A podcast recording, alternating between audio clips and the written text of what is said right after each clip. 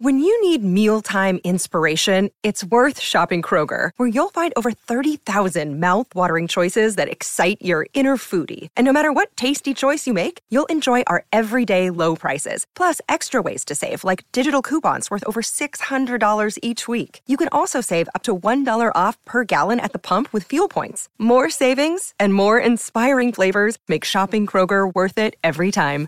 Kroger, fresh for everyone. Fuel restrictions apply. Hollywood, California, año 1955. En un concurrido y muy de moda restaurante, frecuentado por famosos del cine, el gran actor británico Alec Guinness intenta sin éxito conseguir una mesa.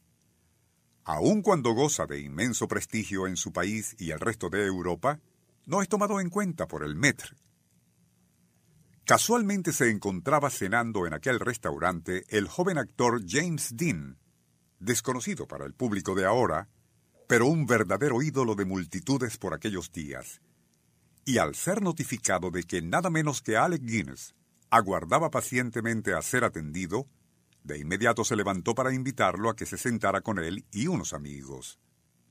Antes, sin embargo, insistió en mostrarle a Guinness su nuevo auto deportivo, y el inglés, más por cortesía que por otra cosa, aceptó salir a la puerta del establecimiento donde se encontraba un reluciente Porsche, recién adquirido por el juvenil actor. Ocurrió entonces algo realmente insólito. Al ver ese vehículo, el generalmente muy reservado Alec Guinness retrocedió y tomando a Tim por un brazo le dijo en voz tensa, Por favor, no lo manejes. Devuelve ese auto.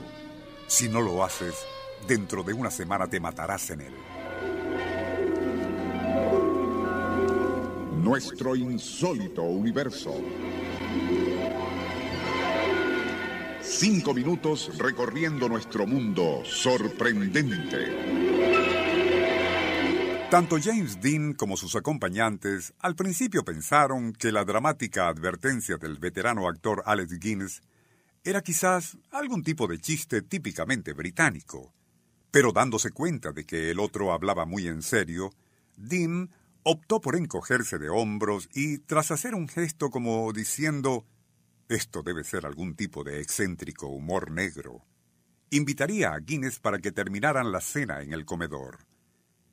Justo una semana más tarde, el viernes 30 de septiembre de 1955, James Dean se dirigía desde Salinas hacia California en aquel mismo Porsche cuando inexplicablemente perdió el control del vehículo estrellándose. Su muerte fue instantánea. John Colhane, un conocido escritor, relata en su biografía de Alec Guinness que éste, al referirse al extraño incidente precognitivo que experimentó en Hollywood, nunca pudo explicarse cómo o por qué había sufrido aquella súbita intuición tras ver el auto de James Dean. Por otra parte, jamás se le habían presentado situaciones similares que tampoco le volvieron a suceder.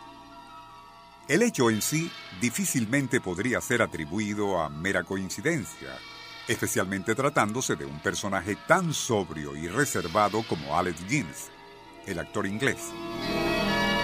Arthur Kestler, de quien ya hemos hablado muchas veces en este programa, se ha referido en algunos de sus libros a esa inexplicable capacidad que poseen ciertas personas para intuir o presentir ciertos eventos, fenómeno que tampoco es voluntario, sino que se presenta inesperadamente cuando menos se le espera. Tanto Kestler como Paul Kammerer especulan que tal capacidad de percepción, que no forma parte de los sentidos normales, quizás se origine en uno de los tres cerebros que posee el ser humano, y este podría ser definido como el más primitivo, estando además semioculto bajo la masa principal. Se le conoce como tálamo, y viene siendo algo así como un remanente de nuestro remoto pasado animal. Es allí, en ese cerebro primitivo, donde se generan reacciones primarias instintivas, como la agresividad o el sexo.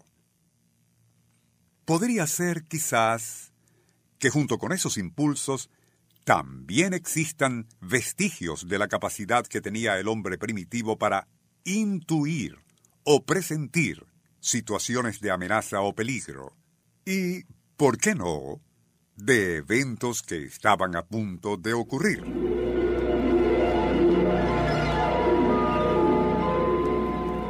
Nuestro insólito universo.